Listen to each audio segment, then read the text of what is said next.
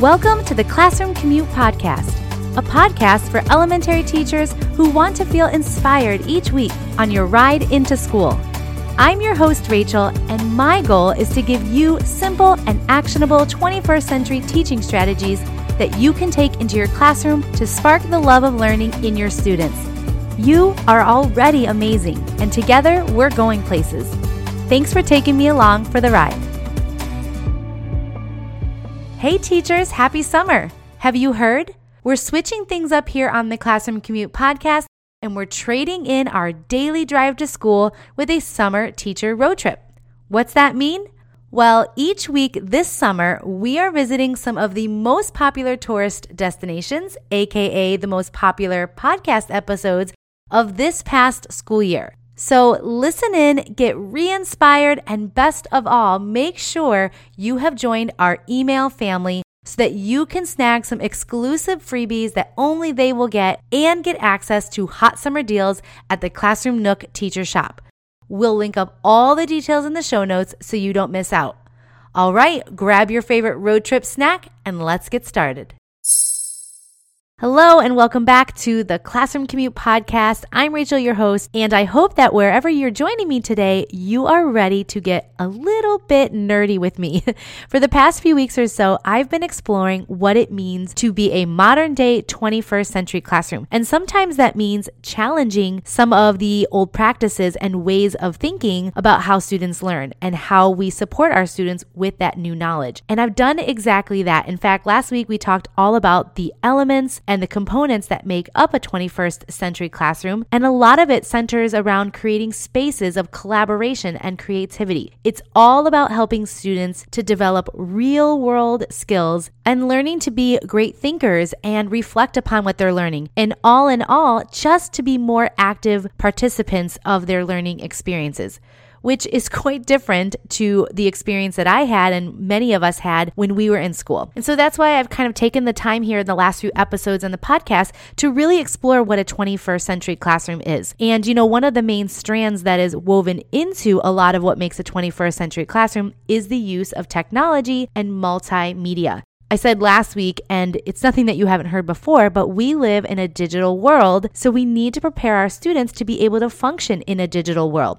And one of the ways that we do this is through the use of meaningful technology. So that doesn't mean that we replace tried and true methods that don't require technology. It just means that we weave it in naturally into our everyday teaching as a way to engage and encourage interaction and discovery. I came across the term in some of my research about 21st century classroom, and that term was digital natives. And it refers to those students, the ones that you're teaching right now, who have grown up with technology and have adopted to it, versus people like you and me who have not. We use technology now, but it wasn't native to us. Technology was not our native language like it has become for our students. And our students are digital natives. Technology is their native learning language. And since this is the world we live in, there's been a lot of study and research around how learning through technology is processed by the brain and how it impacts our students. So, this is where we're to get kind of nerdy. We're to dive a little deeper into how the brain works and how it processes information. So, stay with me here. I promise it's good information and it's important for teachers to know because when we know something, we can base our teaching off of it and we can make sure that we are truly doing what's best for our students we have learned that the brain processes information using two channels the visual channel and the auditory channel. And what we've come to discover is that when the brain is offered both channels, the brain is able to take in and process even more information. So that leads me to my whole idea and thinking and conversation here about multimedia learning. And it's through technology that makes multimedia learning possible by taking advantage of multiple mediums, and by that I mean images, graphics, videos, audio, and others, these are what we consider learning mediums, we can dramatically enhance student learning. And that's what 21st century instruction is all about. All right, I just want to give you a tiny science lesson here about the brain. I will try to make it as painless as possible because if you're not a data and research type person like me, I don't want to bore you, but I do think it's important that we all have a little background so we can really truly understand why multimedia learning works. But before we dive into the brain, let's first define multimedia. Multimedia is a form of communication that combines different content forms such as text, audio, images, animations, videos into a single interactive presentation in contrast to traditional media, which has little to no interaction like printed materials. So there are a lot of definitions out there with multimedia in them, and we'll just kind of use this one as our working definition just so we're all on the same page. Okay, now for the brain. So we have two types of memory. We have long-term memory and we have working memory. Our long-term memory is where we store what we already know. This is often referred to as schema, which is probably a term that you likely know and have heard, and maybe you even use it with your students when you refer to their background information, because that's what it is. Or your long-term memory is your background information. And schema helps us to chunk and organize that information in our brains so that we can draw upon it later and integrate it with new information that we're learning. And if new information that we are learning for the first time doesn't find its way into your long term memory, it's lost, it's gone. Now, before information can be integrated into long term memory, it first must be processed by our working memory. So that's the second type of memory. Our working memory is limited, it can only handle small amounts of information at a time. If you were with me a few episodes ago, I did an episode, a podcast episode, all about ways to increase student success. And I mentioned that one of those ways was to chunk information into small, bite sized pieces as you're teaching it and only have students focus on one new piece of information at a time. And this is why it's because our working memory can only take in so much new information. It can't be overloaded, or that information, that new information, will be lost. In fact, one study shows that working memory can only keep information information for about 20 seconds. Isn't that crazy? Anyways, in this working memory, that's where we have these two channels that I mentioned earlier. The channels that we use to take in new information the audio, the auditory channel, and the visual channel. And the auditory channel, obviously, it's the channel that handles information that's heard, while the visual channel processes information that is seen. But here's the exciting part here's the important part. When information is presented in both the visual and auditory channels at the same time, working memory can actually handle more information overall. So that's why the use of multimedia, which presents information in both visual and audio forms, can have a greater impact on student learning. Now, before I go on, we do need to be careful that we don't just overload our students' brains with too much audio and visual stimulation at the same time, because that's not effective either. But the use of effective media where the audio and visual complements each other, that's what we're aiming for. So, what does effective multimedia look like then? Well, here are a few guidelines that I found in my own research. And by the way, I'll link to an article in the show notes that shares a lot of this information. I promise I'm not just making it up. It is backed by several studies of the brain over the course of several decades. So if you do love to dig into the research, I'll share an article that I think brings it all together really nicely. All right, what we do know about effective multimedia is that one, Words and pictures are better than just words alone. And words could mean written words or spoken words or both. And when you combine those written or spoken words with pictures, it helps the brain process more information. We also know that multimedia is more effective when it's interactive and under the control of the learner.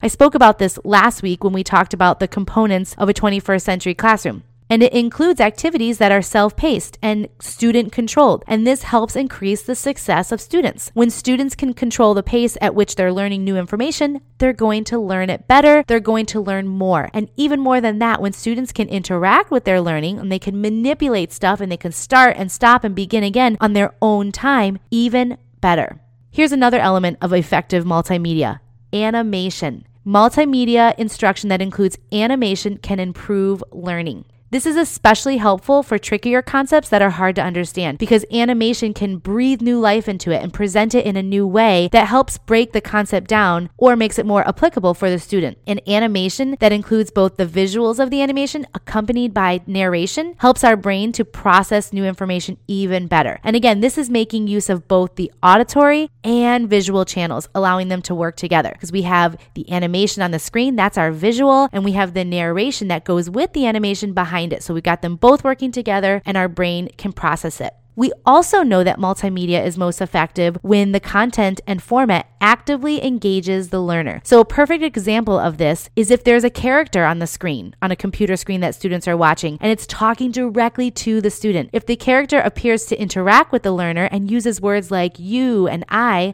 it's more conversational and they're going to be more engaged. Multimedia learning is also most effective when learners can apply their newly acquired knowledge and receive feedback. So, we not only want to provide our students with multimedia instruction to take in new information, but we also want to allow them to apply that new information immediately so that they can transfer that knowledge from their working memory into their long term memory. So, providing a way for them to then apply their new knowledge is key, and feedback is equally as important. And we did talk a lot about this last week when we talked about the use of rubrics rubrics and how using rubrics written in kid friendly language can help give our students some feedback so that they can take action on it. And it gives them some guidance as well and sets the expectation for learning. And finally, multimedia is most effective when the same information is presented in a variety of ways. So whether that's print or audio or video or other visuals, when we present new information using more than one of those ways, we are giving our students the opportunity to see and understand that new information from several different angles. More and new exposure to the same information helps the brain to process and commit that new learning into long term memory. Okay, I know I just threw a lot of new information out at you, a lot of information about the brain. And if you take away nothing else from this episode, here's the bottom line. Our students are what we consider digital natives. Technology has become one of their native learning languages, and including effective multimedia as part of your everyday instruction can significantly enhance student learning because multimedia instruction supports the way our brain processes new information. So the question is this how can we incorporate multimedia learning in our classroom so that all students can connect to what they're learning? In what ways are we already supporting our students with multimedia experiences and have already seen students succeed? We need to do more of that. Where can we add multimedia learning into your instruction so that you can elevate the student's learning experience? We are going to dive into ways that we can take action on what the research says. What we've learned today, we're going to learn how we can now apply it to the classroom. So, what I'd like to do is take what we know about effective multimedia instruction and apply it to the classroom because that's what really we want to do here. We don't want to just have this knowledge floating around in our head. We want to know what can we do with this information and how can we use it to benefit our students. So, when I think about my own experience in the classroom as a teacher and now as a curriculum writer of resources for other teachers, I have to be honest, I really wasn't thinking about if what I was teaching or what I was creating for other teachers was brain based research. I know I should have been, but I wasn't. And I wasn't thinking about words like multimedia or working memory versus short term memory or multiple intelligence and all of these things. I wasn't thinking about it. Instead, I had thoughts like, oh my gosh, how cool is this science video? Or this clip art and this photograph, it's perfect for this topic. The students are going to love it. Or yes, I finally figured out how to provide audio support. Or whoa, I can create a drag and drop activity inside of a Linktivity. All of those things were the things that really got me excited when I was originally creating creating resources for both my own students and for other teachers and their students. But when I started to see how successful some resources were with students over other resources, or how some activities really sparked real learning while others fell flat. This is when I became obsessed with learning about what exactly it was about certain resources that had such a huge impact on students. So that's when I dug into the research. And the more I became involved in creating resources like Linktivities, the more I wanted to know why they were so effective with students. So, like I said, that's when I really dug into the research. And much of that research I've already shared with you in some of the past few episodes. But in hindsight, I realized I kind of went about this whole creating resources and putting things out there into the world for teachers to use. I kind of went about it backwards. I created first and then I researched. And what I've learned, I guess, through trial and error, which is a lot of what a lot of us teachers do, we find what works and we find what doesn't. But what I've learned through this trial and error is that it was the multimedia and it was the interactive style activities that really had the biggest impact on student learning. It was not the textbook reading or the worksheet style activities or the more traditional methods of teaching that got students really excited about learning. And I know that not everything can have all the bells and whistles, but what it does mean is that when we really want to make an impact, when we really want to reach that struggling learner, we've got to kind of go the extra mile. We've got to create those engaging experiences, and multimedia interactive style activities allow us to do that easier. I can remember actually feeling bad when I would ask my students to open up their textbook and read page A through page C and then answer the questions at the end of the chapter. But unfortunately, those are the only resources I had, and that was all that was available to me. So over time, I would try out different ways to make learning more fun. I kind of used what I had and created what I thought would work, and I would try it out with my students. I would start by having them read with a partner. That would usually get a few more smiles from my students rather than just reading the textbook by themselves or even as a whole class. And, you know, then I would start assigning students different sections of the textbook and they would become quote unquote experts. And maybe they would create a poster about their section from the textbook to present to the group. Okay, I would get a few more smiles, a little more interaction, a little more creativity. And sometimes I would take the textbook myself and create what I called discovery learning folders. And I'll link to a collection of discovery learning folders that I've created so you can kind of see what I'm talking about. But it basically took the same information that was in the textbook. So I wasn't reinventing the wheel, but it would break the topic down. So a larger chapter, for example, it would break it down into smaller chunks. And I would add a whole lot more visuals, a whole lot more graphics and charts and things that would make the information from the textbook more interesting to look at. And then students would rotate through these folders and they would just take in a little information at a time. Remember, a few episodes ago, we talked about how breaking information up into chunks really helps students succeed. And also remember how pictures and words together, they make for better learning. So that's kind of my whole thinking behind the discovery learning folders. It broke the information up. It gave them a whole lot more visuals to kind of match what they were reading and they were working together in groups so that it was more interactive. And then I started adding things like speech bubbles where there were characters on the page talking to the students who are reading off the folder. So there's that whole engaging the reader into the process, making it more conversational. Anything I could do to take what they needed to learn and make it so that it wasn't just written out in a textbook type style paragraph, breaking it up, putting it in speech bubbles, adding a character to be telling them the information, it all led to more engagement. And then, after a few more years of teaching under my belt, I got a little bit more brave, and I would sometimes have students take what they were learning from a textbook and create PowerPoint presentations. When I first started teaching, PowerPoint was like the thing, and so I tried to use it in my classroom. So, you can kind of see how the multimedia aspect of learning was starting to creep in a little bit more. So we started with a textbook and now we're working our way out of the textbook and into PowerPoint, digital resources. And what I would do is I would create a template in PowerPoint so that they would then use that template to create their slideshow on whatever topic it was. Then fast forward a few more years, and I was out of the classroom for the first time, but I was still working with teachers. I was still creating resources. And one teacher asked me, Hey, we're, you know, we're teaching the US regions next month, and the textbook is super dry. We would love to have an interactive way for students to learn about each region of the United States. Do you think you could create a PowerPoint presentation about it? And lo and behold, the Linktivity was born. Now, it wasn't called Linktivity back then. It wasn't really even called anything other than here's a PowerPoint presentation on the US regions. But it was really the very beginnings of what a Linktivity is today. And at first, they were very basic. It was just text and images, and essentially, it was advancing from one slide to the next.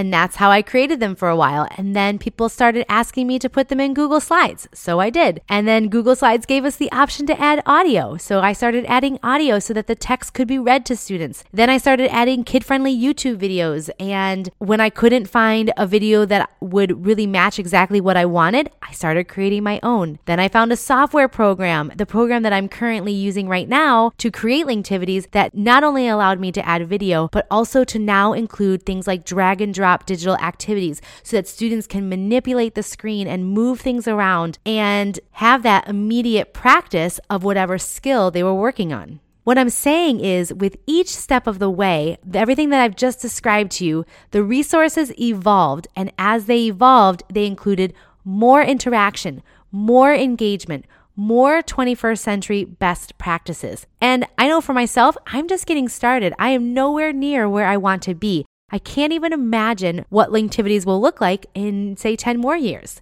It's so funny when we take the time to look at the evolution of our own teaching. And I know some of you have been in the classroom for 15, 20, 25 years or more. How has your teaching practices and resources changed? Do you ever come across a resource that you started using, you know, your early years of teaching and it just makes you cringe that you actually use that resource? Yeah, I come across those resources all the time. And that's okay. We're always evolving, we're learning new things. And as we learn new things, we can change the way that we present information information to students. Now, this brings our conversation full circle because I started by saying that when I began creating resources, either for my own students or for other teachers and their students, it didn't necessarily stem from wanting to create this multimedia learning experience. But as I tried new things and tested out new types of activities, it just kind of was an organic, natural process that I learned that those activities that had the multimedia interactions were the activities that my students loved, and it made them love learning more and more. So I guess we could just say it was a happy coincidence that what I simply saw as cool and fun was actually supported by research. I just didn't know it at the time. But now looking back, it all makes sense. And as I sit here today talking to you about what I've learned from my research and my experiences, has made me even more excited and more passionate about creating multimedia learning resources that meet the needs of a 21st century classroom because I learned that that science video that I thought was cool wasn't just cool and that that clip art or those old photographs of the Civil War weren't just perfect for the activity and having audio support wasn't just a neat feature and the ability for students to touch and move and manipulate their screen wasn't just fun. In fact, it was putting all of those elements together in one multi multimedia package was what made learning stick. So we learned that combining videos and images and text and audio and kinesthetic learning, all of it was what made students' brains absorb and learn and retain information. Multimedia learning allows our brains to process the information more effectively and it moves new information from working memory to long term memory. And that is the goal. In short, it works. Learning experiences that are interactive, self paced, chunked into sections result in real learning. Multimedia learning reaches the greatest number of students and supports students with diverse learning needs. So I ask, how can you sneak in a little more multimedia learning experiences in with your students. You do not have to do it all at once. In fact, the process that I just described to you in my own experience and evolving from using just the textbook towards more interactive learning experience was the evolution of over 15 years in and out of the classroom. So think about that. Start simple. Start by including a video the next time you introduce a new topic and then talk about that video because now they've seen it and now you're talking about it and they're hearing it. You're giving them multiple ways to consume new information. Or start by recording yourself reading text on a Google slide and inserting that audio to help support a struggling reader. Start by having students listen to podcasts during a listening center while they doodle what they're listening or they use a response sheet of some sort to show what they've learned. And when you get a little braver, you can start having students create their own podcasts. And I'll link to an episode I did a few episodes back about what that might look like in your classroom. And before we go, I want you to know that one of the ways that I personally am committed to helping teachers have access to effective multimedia instruction is through my Linktivity Learning membership. It's a brand new membership that I put together. And if you are unfamiliar with Linktivities, they're essentially interactive digital learning guides that can take a topic and present it in a multimedia format that lets students truly explore a topic at their own pace and have it in their own control and interact with it using a lot of the effective multimedia features that we just talked about. And inside the Linktivity Learning membership, teachers can get access to my entire library of Linktivities for one low monthly price or annual price if you want to save even more. And once you're a member, you not only get access to the Linktivities that are already inside the membership right now, which by the way includes all content areas and it keeps growing every single month, but you will get immediate access to all future Linktivities each month as they're added at no extra charge. They'll already be included as your membership. So if you want to learn more about Linktivities and the Linktivity Learning membership, just head over to classroomnook.com forward slash Linktivity and we'll also link to it in the show notes as well. All right, thank you so much for joining me today and letting me indulge a little bit into the research and share with you what has been kind of fueling my passion for the past few years. And I am excited to continue to support you. I hope you have a great rest of the day and a good start to your week. And I will be back again next week with another episode. Bye for now.